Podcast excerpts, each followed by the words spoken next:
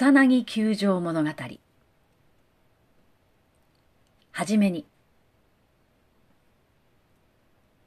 毎朝草薙運動公園をジョギングするようになって3年になる。ある日気分を変えようといつものコースを外れて球場の券売所近くを走ると二つの銅像が目に入った。沢村栄治とベーブ・ルースとある。近くにあるガイドによると、1943年11月20日にあった日米野球で、当時17歳の沢村栄治が、大リーグの強打者が並ぶ打線を1失点で完投した名勝負の舞台が、ここ、草薙球場だという。2023年春、WBC での日本優勝の立役者となったあの二刀流、大谷翔平選手の記録が更新されるたびに名前を聞くベーブ・ルースがここで試合をしたということ。野球に詳しくなくても耳にしたことはある沢村賞で知られる沢村栄治がその対戦相手だということ。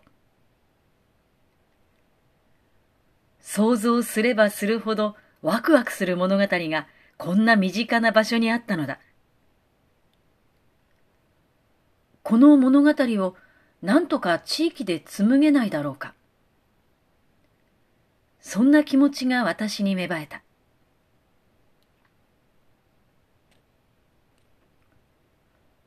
言葉を磨くと人生は豊かになるというキャッチコピーを掲げて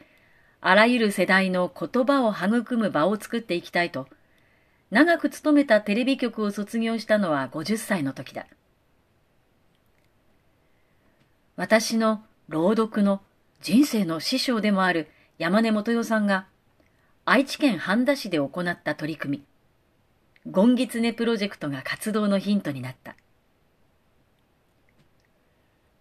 新見南吉のふるさとで名作ゴンギツネをあらゆる世代が一緒に朗読する。そこには、失われつつある地域のつながり、学校や家庭とは違う世代を超えた言葉の磨き合いが生まれたという。静岡でも同様の取り組みができないだろうか。そんな私の思いの前に現れたのが、沢村栄治とベーブ・ルースだった。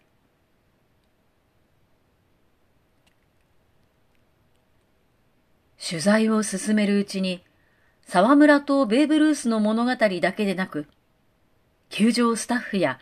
球場に関わる人たち、それぞれに物語があることに気がついた。